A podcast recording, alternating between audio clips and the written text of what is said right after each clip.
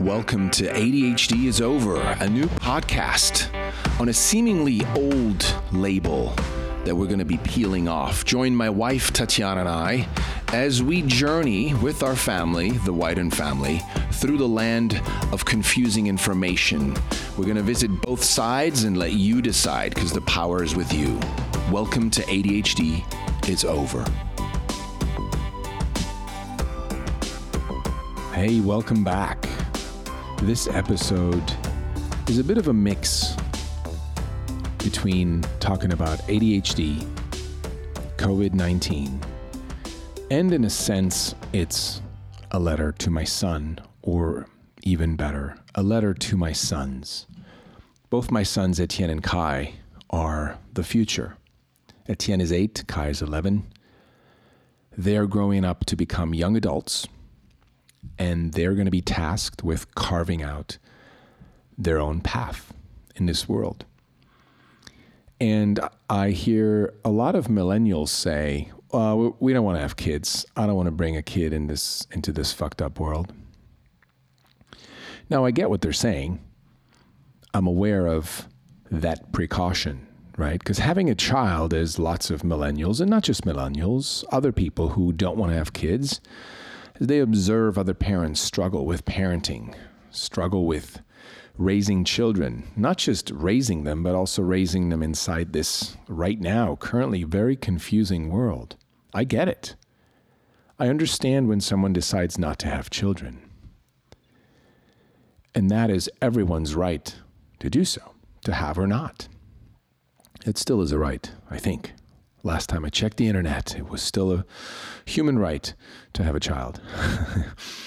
but uh, today's episode came out of a certain sadness that I um, recently experienced when looking around, not so much just with what's going on, current events, the news. It's a twofold sadness. One is I feel it really has brought out and also visually intensified the fear that people have. So, for example, and don't get me wrong, and by the way, I must say this, and it's sad that I have to say this, but as a disclaimer, I'm not a medical professional. Nothing I say here is advised for you to be doing to get healthier or to avoid getting something or to cure yourself or heal someone. You know, this, I'm not a medical professional. This is food for thought, not medicine or medication. So, that said, when I see someone driving in a car wearing a mask, sure, there's a moment of benefit of doubt where I say, well, maybe they're going to the store and they already put the mask on and they don't want to deal with it as they're getting out of the car. They're just going to leave it on. They, they live two minutes from the store. Great. But I'm going to use it as an example because if current science really has a basis in reality. The six feet apart, double mask it, social distance, you know, sanitizer and all that stuff. Then wearing a mask in your car is completely pointless. Yet there are people who do it because it's better safe than sorry. How far is that going to go? Now, this episode is not about COVID. This is not to say you should be on this side or that side of the wear a mask debate. I have my own opinions and you have yours, and I respect both of them and both of us. So there you have it. But let's talk about fears. There was an article recently coming out of Israel that scientists had done a study over a few months with a few thousand children, ADHD children. And supposedly, what they claim is that children with ADHD are at higher risk of contracting COVID, coronavirus. And I was like, hold on. Whoa, whoa, whoa, whoa, whoa, whoa. Let me back up here. Let's go read the article. And you can look this up. I will post the article in the show notes so you can go into details and you're welcome to go to the source material because it is important to see the source material. But basically, what they wrote was that, and here's, well, before we go there, my thinking right away was are they saying there's something? So hold on. Let me back up. I made a little mistake here, left something out, and that's a very crucial detail. So the claim was that unmedicated ADHD children are at higher risk of contracting coronavirus. So saying if you're medicated as an ADHD child, you're less, you know, likely to get it. Okay? So that was the detail. Unmedicated, more likely to get it. So I thought, hmm, is there something in stimulant drugs that children or parents give their children uh, for ADHD that prevents the coronavirus? Because if so, that would be a scientific breakthrough. What's in it? Let's see. What do we, you know, how do we take it? But of course, I quickly discovered that that's not what they were referring to. What they were actually saying is that children with ADHD are more negligent, forgetful, impulsive, restless, hyperactive, and they will actually forget to put on a mask or forget to wash their hands or sanitize. Okay, I thought, interesting. So that just to me, there was just something there that I couldn't put my finger on. And I was talking to um, our scientist in Israel, Yaakov Ophir, who um, wrote a wonderful article coming out of Israel uh, that says um, ADHD is not an illness and Ritalin's not the cure. He got a lot of heat for it. So he went to work and he asked the scientists for their source materials. He hasn't gotten it yet. And normally in science, there's a transparency. You ask for the source materials or the documentation and you share it, right? And he is convinced that there's something else going on, and this is what it is. And again, this is food for thought. We do not have proof of that, but just think about it for a minute. Once coronavirus hit and children were um, said, you know, were, were forced essentially, regulated to stay at home, not to go to school, lots of parents realized that because they're not in a classroom environment, they're not inside that structure, that kind of constraint of the box of the classroom that a lot of their children actually didn't need the ADHD medication. Supposedly, some with extreme uh, hyperactivity still gave their kids medication, but lots of them, and I saw evidence of this in uh, the uh, ADHD uh, social media forums that I'm part of uh, for research. Um, I saw lots of parents saying like, "Yep, I'm I'm stopped the medication at home. It's actually going pretty well," um, and and it was widespread. And I think what happened, and Yaakov also speculated that uh, pharmaceutical companies realized a drop in ADHD meds consumption uh, the moment or shortly after kids were, were ordered to stay at home. So to me, it would make sense for someone to say, well, you know what? Let's just, parents, you know, don't don't don't judge too quickly. Don't make any mistakes because you know if your kids don't get medicated and they want to go see their friend and they they run out the door, they don't grab the mask, they don't you know wash their hands when they come back, they may get coronavirus, right?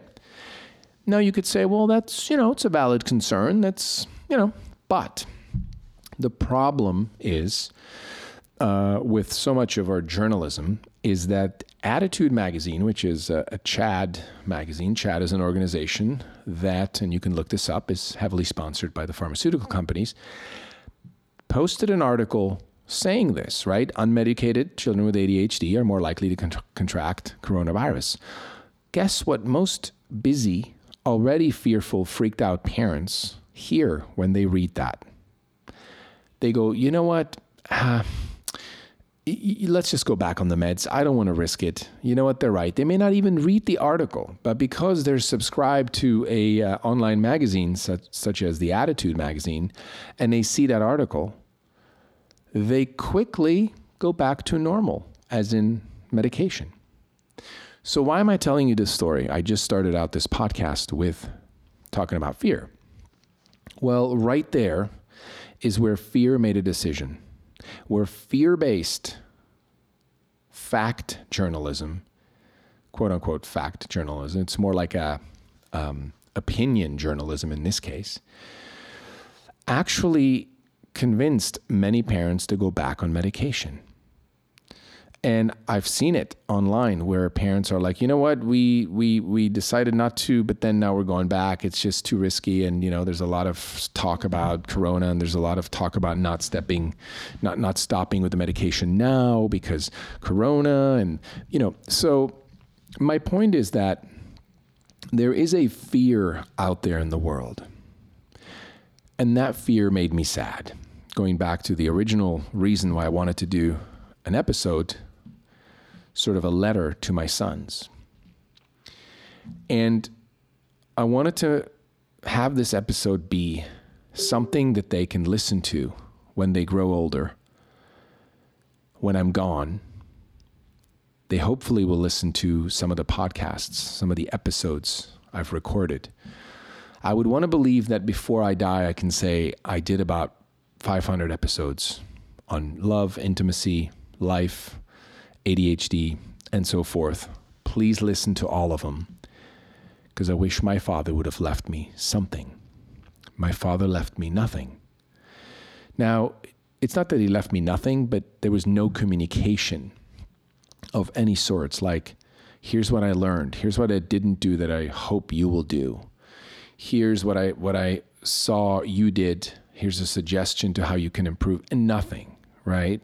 He left me with a good sense of how to be peaceful in life and how to not stress and how to have fun and be goofy. And there's there's things I, I got left with. Absolutely. I got a lot of value from having essentially a very good hearted, uh, funny father. Absolutely. But what I'm hoping to leave for my children are some insights, things I've learned, so they can stand on the shoulder of a giant because I am currently standing on the shoulders of giants. And so we grow together. We stop passing on hand me down traumas. We give each other the space to grow from the start. And, you know, as a parent, you always wonder when can I have an actual adult conversation with my kids? Well, there isn't going to be that one day where you do it. You just slowly let it seep in. And this episode is something that if my kids listen to it soon, great. But really, it's almost like a time capsule. I want them to go back and listen to this. And this is a letter to you, my sons, Etienne and Kai. This is a letter that is going to be a stand for love over fear. Let me tell you something about fear. One of my favorite authors, Neale Donald Walsch, who penned the Conversations with God books, one, two, and three, that I just could not put down and read each book in a day. Blew my mind, changed my life.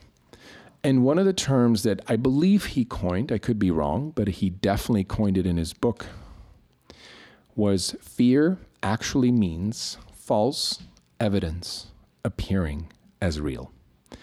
And that stayed with me since that 1996, I believe it was, when I read the books. 24 years. I've been living this. And I would always say to myself, there's some fear here. I fear something. But I know that it's not real evidence because I don't see it in front of me. It's not a tiger about to jump at me and I go, oh my God, I fear tigers about. to. I'm gone, right? Not that kind of fear the fear of, oh, can I pay this bill? Will I be able to make money this month? Uh, will this project happen? Will this person like me? Uh, can I tell this to my wife without her getting angry? And so forth, right? I want you to know that fear will always be there. Fear is just a reminder of how our mind works. Our mind is sort of a red flag system where, let's say, as a child, you stick your um, your screwdriver, your hand into a socket or some piece of metal, and you get shocked, guess what? You will most likely not stick your hand in another socket ever again.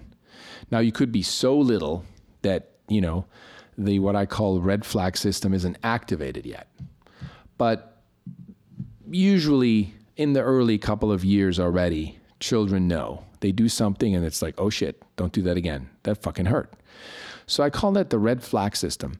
Now, what do we do with that? Right? So, what we do is something will happen, and it could be with something we like or don't like. So, let's say something happens, we don't like it, it hurts, ow. We take that little flag and we put it in our future ahead of us. We plant it there and then meanwhile, we'll forget. We'll be in the present, we'll be doing something, la la la la la la la. And let's say suddenly there's another socket and you see a piece of metal in your mind. You go to the future, you go, if I stuck that piece of metal into this socket now, which I remember from my past, I would get hurt again. So let me not do that, right? So it's a warning system. It works very well for most of us. So the only problem with the red flag system is we do that with everything. So say, you break up or somebody breaks up with you, horrible breakup, you love this person, they leave you, and you're just destroyed, right? And maybe that person was very intellectual, was wearing glasses, and had a really great smelling cologne when you first met them. I'm just going to use a very specific example so you get the point, you know, quickly. Now, fast forward, you haven't been dating for a while, you're fine on your own, and suddenly you meet this guy somewhere, and uh, you smell something familiar, like, ooh, that smells really good. You look around the corner on the bus, you see this person. They're not wearing glasses, but suddenly they pick, they bring out a book and they put on a pair of glasses, and you're like, oh, that kind of guy. Yeah, I've been there. Maybe not. I don't want to get hurt again, right? So we have this just an example. You can add that, you can apply that to anything. There's this system that warns us that says, that hurt you before, that didn't work out before, so don't do it again. And fear is a little bit similar. It's more nuanced and fractured than that.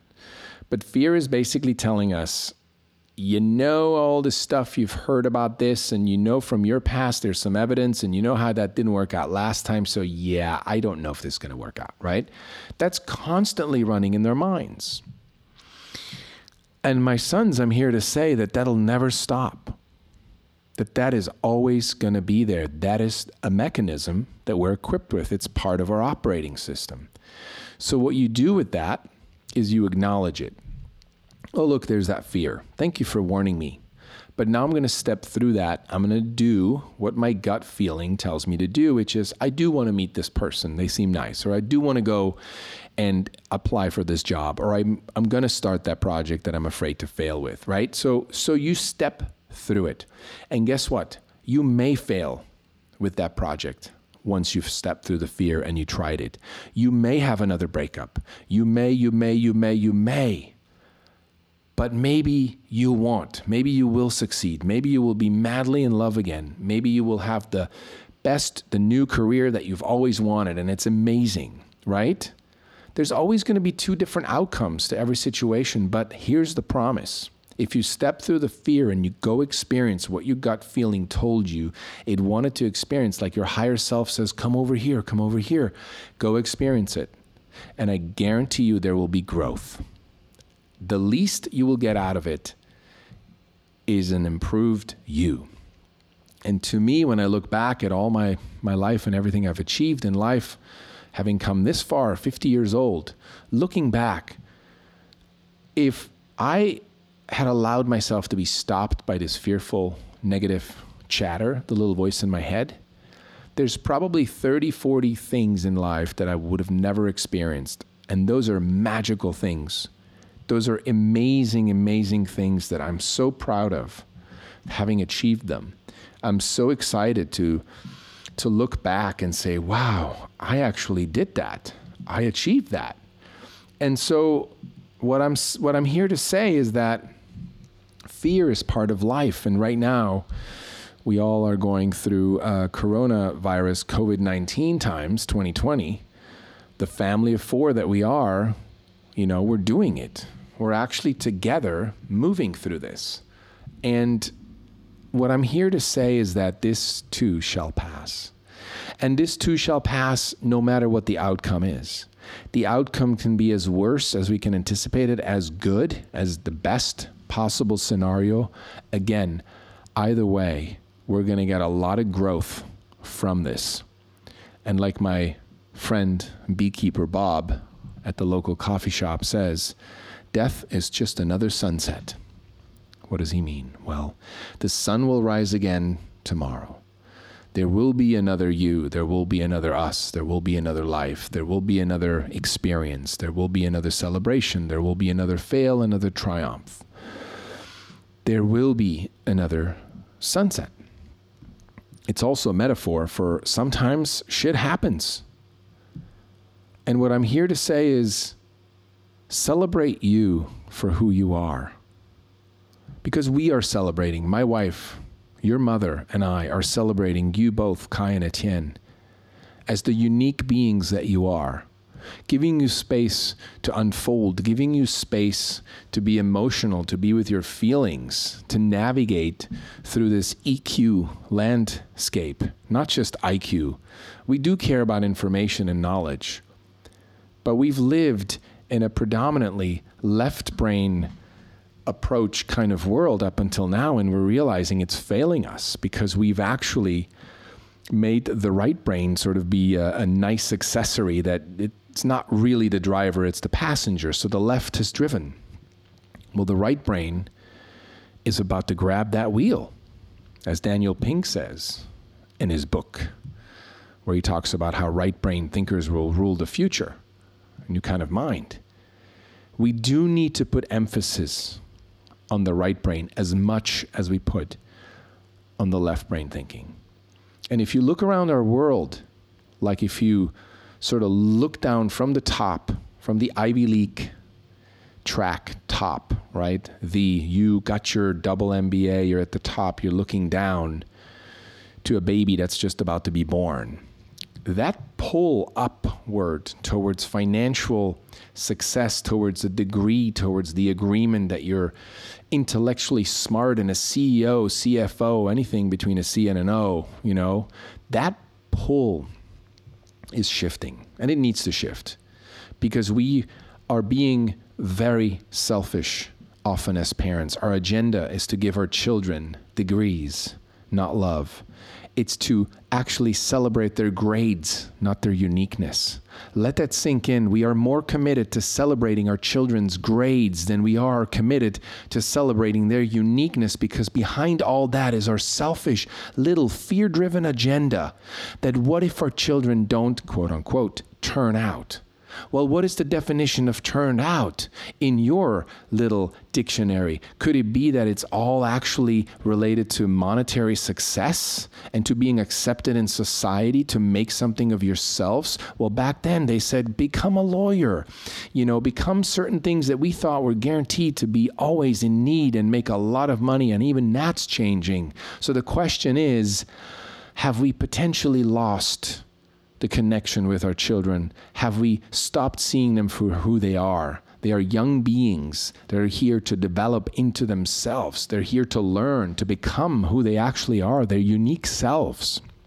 And they're here, they're on a mission just as we are you know, as much as we are. If we allow to just put aside all this degrees and money and paying the bills and looking good in front of the neighbors and all that bullshit, all the cultural, social conditioning, uh, like my mentor Brett Jones calls it, it's a culture. Culture is a cult, and we're born into it.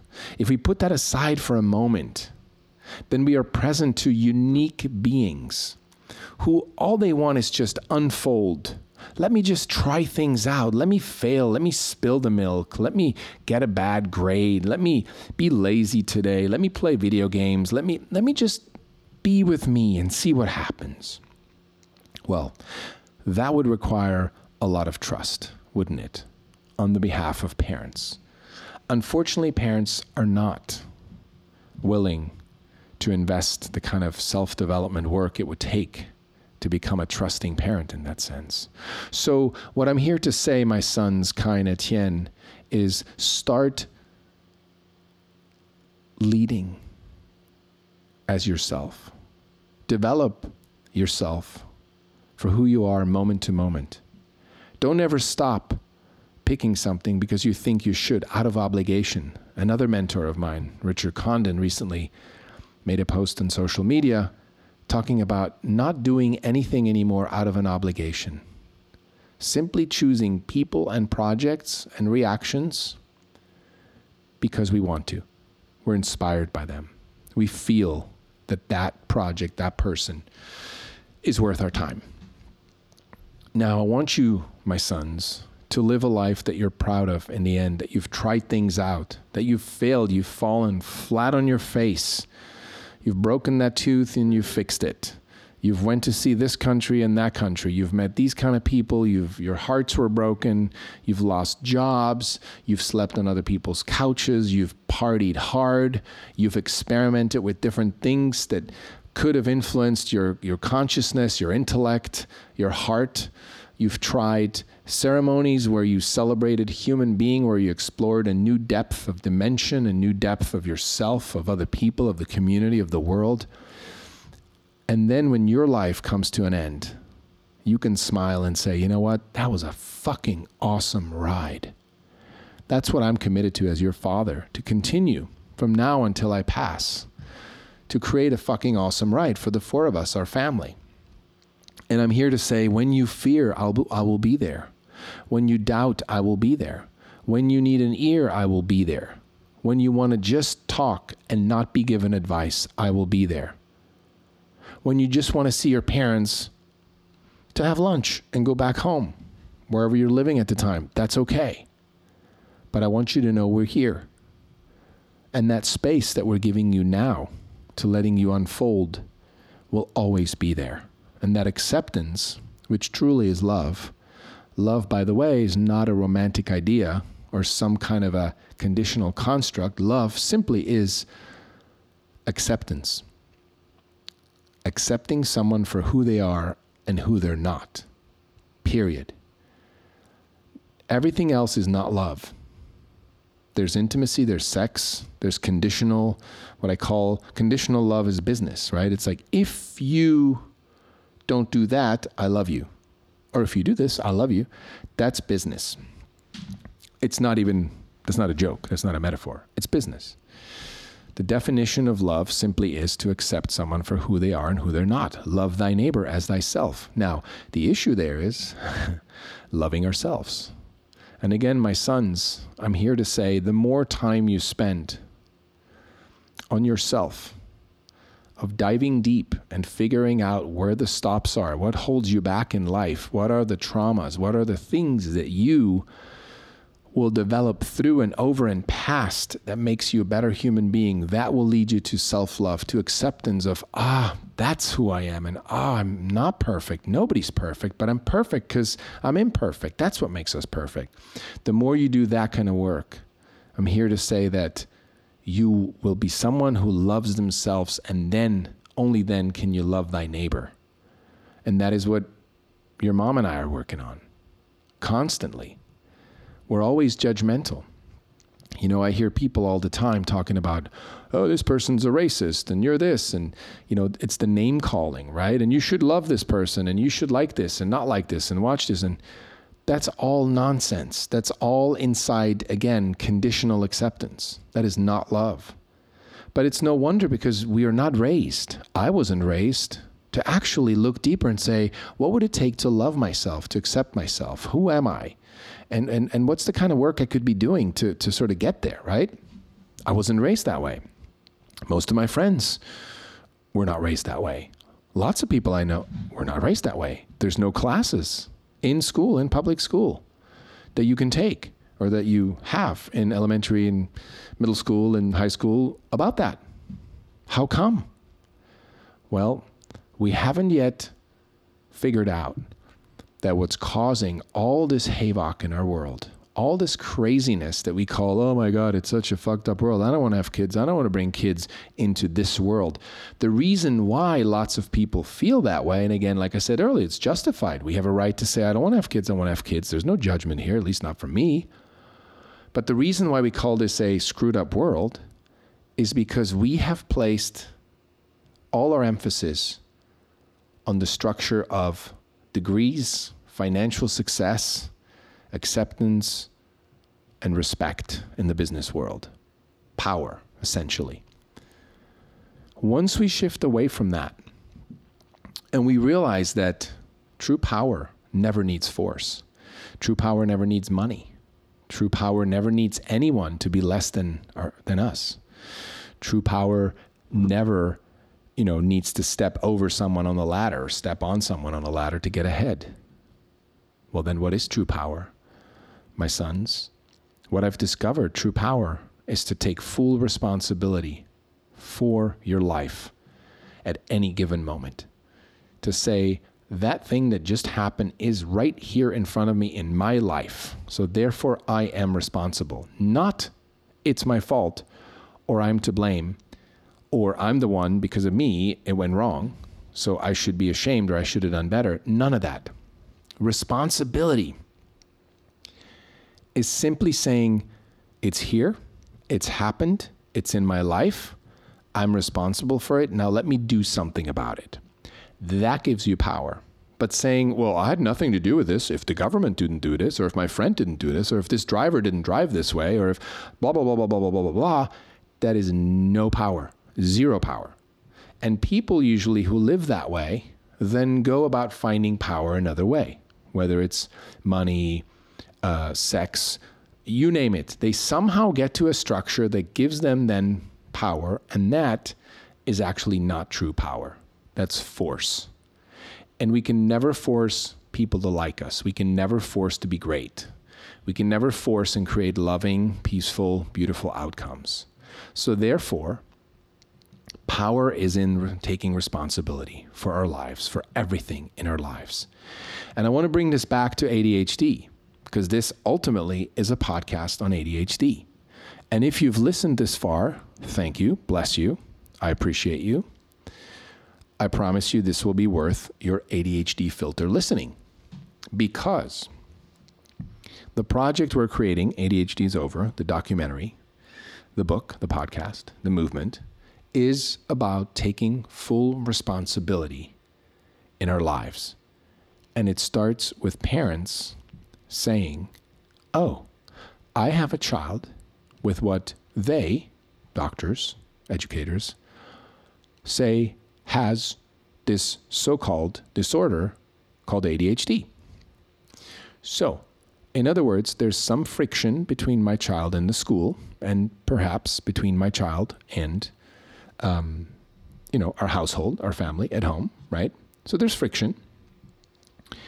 So that friction I'm going to take a stand and say, we, me, my, my husband, me, my partner, um, are responsible for this.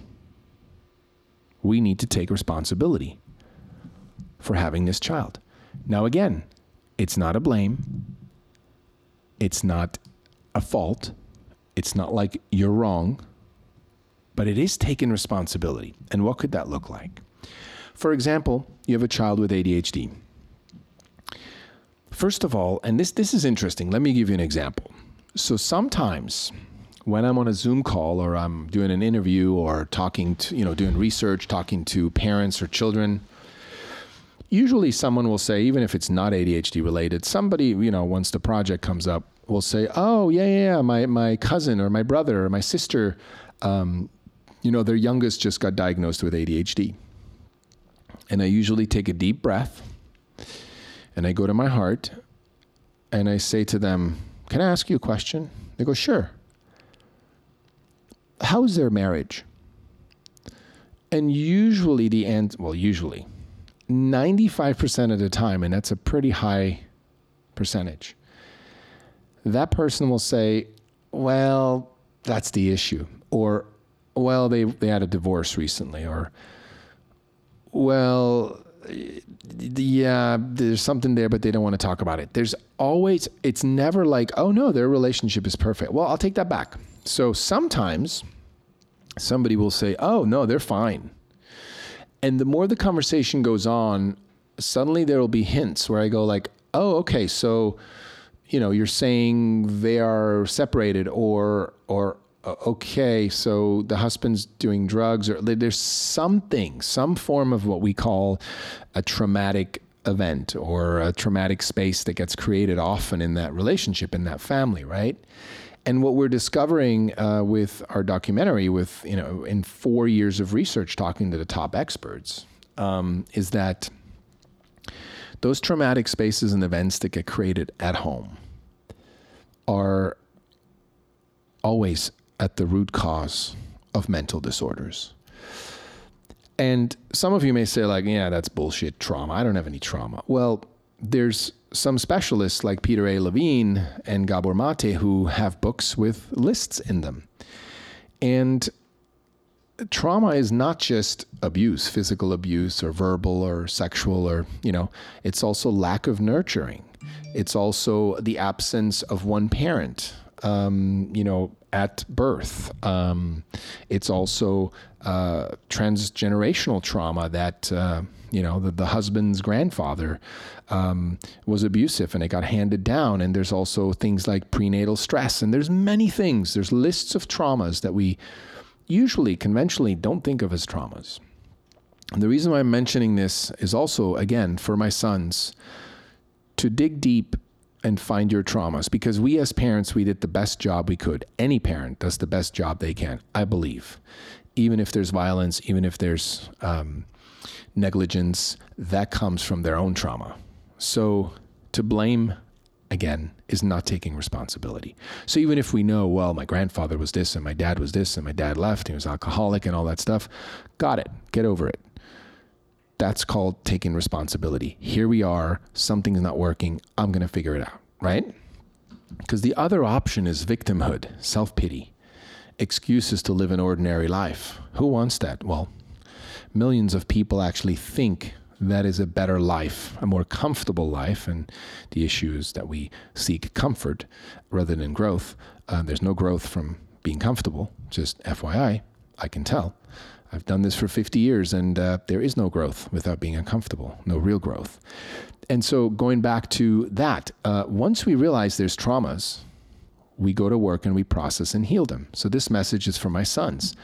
Find your trauma, your mom and I did the best job we could, but still there's going to be some trauma. There's going to be some things that I created when you were born, when you were young, when I cheated, and even when I made it up. Still, there was there was uh, uh almost a year, like six months to a year of uncertainty as a as a man. I was more in my feminine than in my masculine, and your mom had her own issues, uh, transgenerational. So did I. All that stuff. Some of that spills over, and you'll have to deal with that and I apologize for that in advance, but that's life.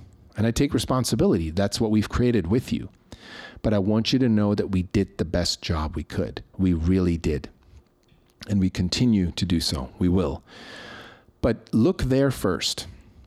As my friend told me once before, a saying that stuck with me for years now is your mess is your message.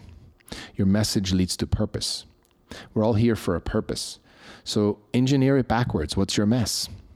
It's as simple as that. Or if you're lost and you're already out there, convinced you're doing your passion, you're shouting from the rooftop with a bullhorn, what's your message? Because then you can reverse engineer and see what your mess is. So it's it's the work that needs to get done. Trauma is truly like a hurdle. The opportunity for us to jump over and land stronger and faster and wiser. Unfortunately, this world is scared to face trauma. Trauma has become a taboo, a thing that, oh, there's none of that in our family. We're good. No, we're nice. We go to church. We don't have trauma. Everything's fine here. But my child's the problem. My child has anxiety. Let me just tell you something. Children mirror their parents or they carry their emotions. So when a child has anxiety or anger or frustration and so forth, that is not the child. Yes, the child is acting out, but that is not the, the location of the source is not the child. I've seen it again and again and again and again by simply asking the questions. When somebody tells me, "Ah, oh, my son is so angry," again, first question is how's the marriage? How's the household? You know, what's happening? Talk to me. And almost always do we get somewhere where I go, oh, well, that's why he's upset. And he doesn't know or she doesn't know any other way how to express it. So they run around in circles or they yell till 11 p.m. or they, you know, they kick and scream in the car or I mean, there's many ways children will express it. But look, let me just say something here. Children will never express it calmly in an adult manner and say, at six or seven years old, uh, "Mom and Dad, I'm I feel I'm feeling some anger. Um, you know, I'd like to express my anger. No, it's never going to happen. But yet we treat them that way. We treat them like you should behave like an adult. You should just not kick at the backseat of the car. You should sit still at dinner. You should, you know, uh, learn all this useless nonsense they teach you at school that you could Google and YouTube now. But, you know, the kids will rebel because they're like, this is bullshit. They see through it, especially, I believe, lots of kids.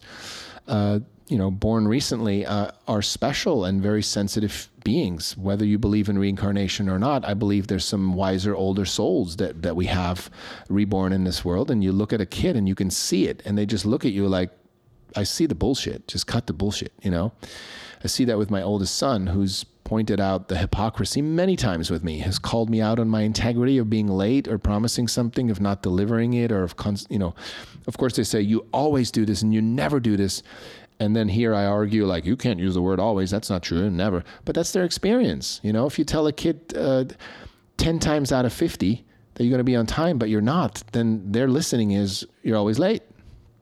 And then he, we go, like adults, well, that is not true, son. Uh, 10 out of 50 is not always.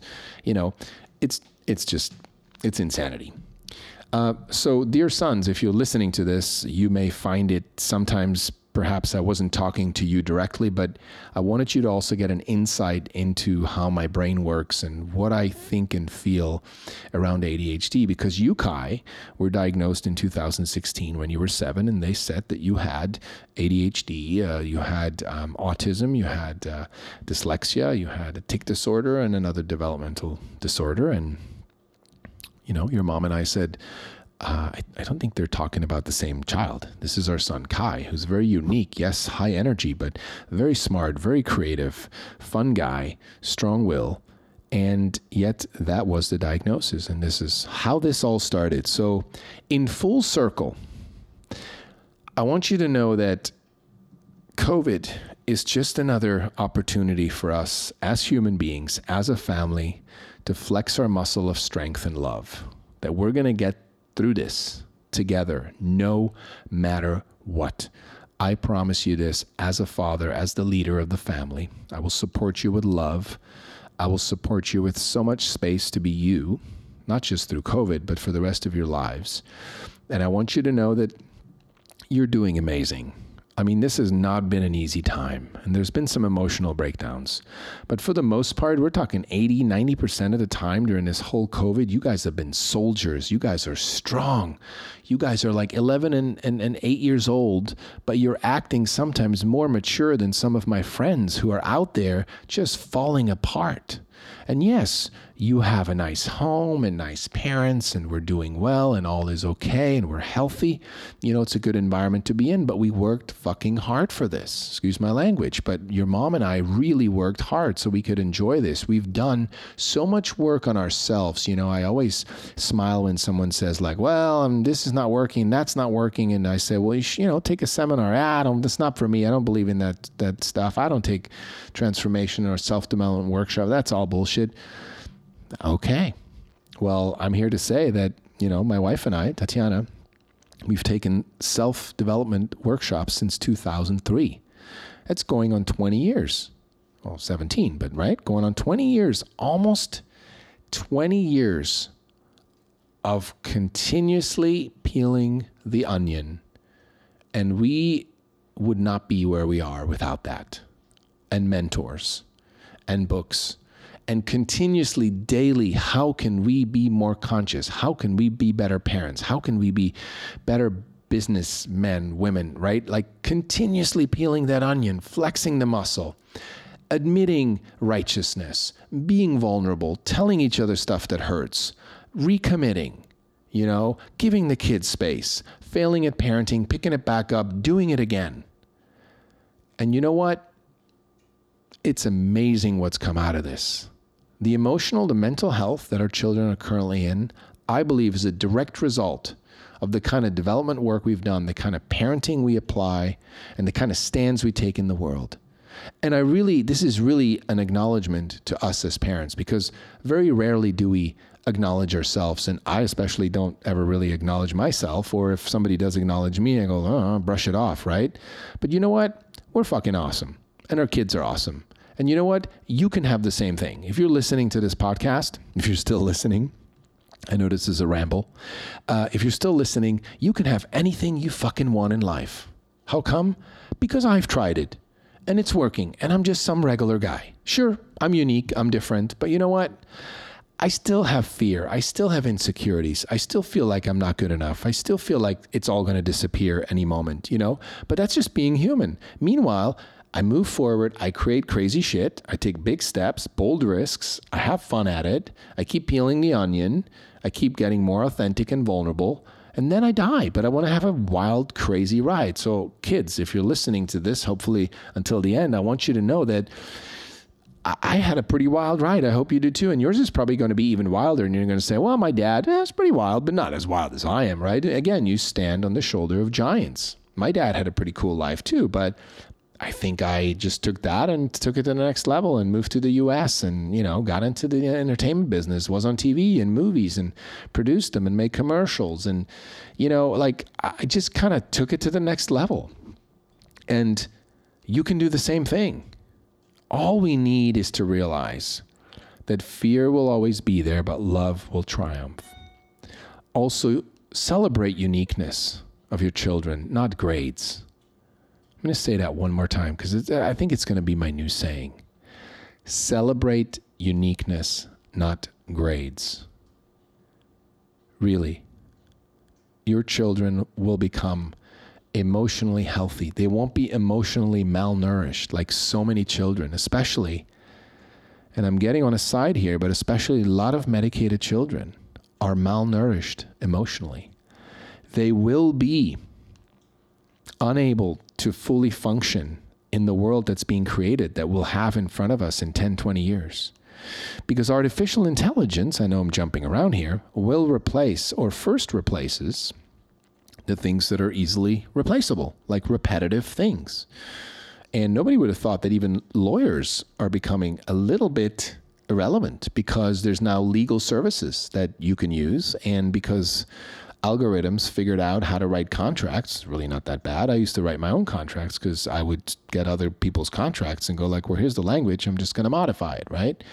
Now, there's still certain things lawyers need to do, but my point is that if it can be replaced if it's repeatable, and if someone else can do it somewhere else in another country for cheaper, you're at risk to not having work, or you're at risk to sort of keep wandering and looking for what it is that you want because your parents told you you should be a lawyer, but then you became a lawyer, but now you're out of work and you realize that's not really what you want to do and you're depressed. So, to me, that's just one of the scenarios of what could happen to children that keep getting medicated because what we're doing to children when we actually give them stimulant drugs, look, again, I'm here to say you can medicate your children. That's not right or wrong. Do it. But please do the research. Talk to kids who are now older who were medicated and talk to kids that are older that are not medicated. There's people out there, there's stories out there. Don't disregard them and call them, oh, the anti meds people, kind of like they do that with vaccines. They go, oh, he's an anti vaxxer. By the way, most anti vaxxers are not anti vaccines, they're anti what's in the vaccines. That's, by the way, a different story than just calling someone an anti vaxxer. Am I anti medication? No, I'm, o- I'm only anti ignorance when people don't realize what the effects could be on their children. And so I'm here to say before you medicate your children, talk to people, talk to parents. I've talked to countless parents of children that were medicated or were not medicated or were med- medicated at first and then got off the medication or were medicated and then you know had some serious medical issues and then got taken off medication and all of them that I've talked to most of them I mean there's some people that have heartwarming and heart uh, wrenching stories but they all turned out. They all have lives. Some of them got college degrees. Some of them are married. Some of them have their own business right? It's not doomsday when you don't medicate your kids. Let me just tell you that. And you'll see that in our film, ADHD's Over, when it comes out next year, release date TBD, we'll keep you posted, that there is another story, there is another side. And here's what it is when we, the, the bottom line, when we medicate our children, we're essentially numbing let me take that back because some people get triggered with the word numbing. Let me use a different word. We're essentially limiting their right brain approach to life and we're forcing them into a system that's mostly left brain approach, like spreadsheets, numbers, memorization, you know, SAT stuff, right? So we're medicating them so that their right brain kind of like gets quieter, shuts down, you know, for the time being, and they can use their left brain to memorize and to pass the SATs and get the grades. What happens over time, imagine it's like a muscle. What happens over time is that child's right brain will eventually be not smaller like a muscle. I'm not a medical doctor. That's probably not a good analogy, but it will just be quieter and it won't be sort of uh, uh, used to speaking up when the left brain is running the show, right? The, the right brain approach has been the passenger seat, left brain approach has been running the show, driving the car. So what happens is we then have graduates who go out, out into the world and they're going to approach things very linear and binary. And they're going to quickly realize that they're inside of a box and that the company hiring is actually going to replace them with someone who can think outside the box and still consider, you know, still be inside, but they can analyze the inside of the box as for what it is inside the box and they can go outside of the box and see it from there. And that is only possible if the right brain has been given the right amount of emphasis and value in a student's life. And our education system needs to change, and it will change. I know that, but it's only going to change from a. Uh, um, thanks for being with me right now. It's going to change with a supply and demand change, which means parents have to start demanding the same amount of emphasis on EQ that we have placed on IQ, same amount on right brain as we've placed on left brain. When that demand starts to go up, the supply will follow, meaning from the Ivy League track tower down, education will change. And it's happening. I'm not worried. It's happening. It'll probably be past my son's college age. It'll probably be in about 20 years, maybe 25 years, that we're going to see a, what's what's called a tipping point, where I I know there's other rules, but I would just, for, for simple graphics, say where 51% of the educational systems have tipped over into being more balanced with uh, left and right brain, with EQ and IQ. And it's going to have to start in elementary school, all the way middle school, high school, college, and it will. So until that happens, all I'm asking for is do a little bit more research and listen to the loudest narrative in the room. And the loudest narrative in the room will always be scientists who actually get paid by companies to do research. There was a funny quote today, and it was called something like 97% of scientists agree with the sources that fund them. And, you know, it's a joke and it's could easily trigger someone to say like, "Oh, what are you saying? You know, in coronavirus time and scientists are not real and blah blah blah blah." There's a whole baggage that comes with it. But I think the point he was trying to make was, look, scientists, unless they're fully self-funded, which nowadays is hard to do, you need a lot of money for equipment and studies and travel and so forth, right? There's always an interest. Who is interested in having this study? And what are the parameters of the study? And has it been recreated by other people, perhaps on the other side of the uh, the interest, right? That's always interesting to me because it's usually one side that does it, and this goes for both sides. But one side does it and says that's it, that's the science, and then the other side, you know, doesn't follow up with it and doesn't do the same uh, study because maybe they can't afford it. So now we're left with a one-sided study, and of course, people say, well, that's the source of the study. Um, and I know there's there's uh, a need for for an experiment or a study to be repeated for it to be considered science or truth or fact or whatever. But the point here is not to get lost in the detail, the details. The point is that we have to connect the dots. We have to follow usually what's called the money or the interest. As parents, I feel like we owe it to our children to look deeper than to just accept the first narrative that comes our way. That's the strongest, the loudest, and the most financially supported narrative, which is currently that stimulant drugs, medication, uh, is the most effective treatment for ADHD today. That is what's out there uh, as a narrative. We are here to say that is not true. We are here to say that stimulant drugs are very effective to manage an ADHD or so called ADHD child's brain so they can academically perform well and everybody will be satisfied and go back to normal, their normal lives, right? That, yes, that it does do. But there's also no scientific evidence that it actually improves academic performance over time. There's not. There's limited evidence, but it was actually disproven that uh, that these drugs actually improve academic performance. They simply enhance it at the time. So if a child continues taking it from six years old to 20 years old, that is literally all they're doing is continuously give them drugs to perform well at the time.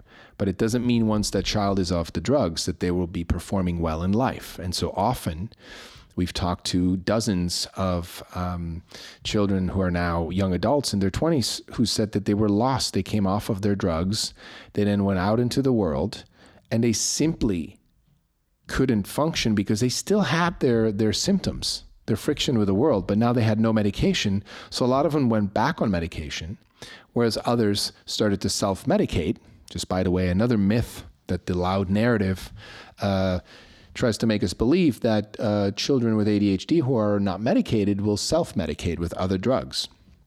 We've talked to dozens of young adults who actually started self medicating because they were on ADHD medication, because for them, taking a drug, something outside of them that would make them feel better, was actually okay. It was normal. Let's experiment, right? So there's lots of myths that we're going to be um, debunking, um, you know, during uh, these podcasts, and more so in the film. This is not the podcast isn't meant to give you all these, um, you know, who has time for all these studies and links and all that. That's all going to be in the film and on our website when the film comes out.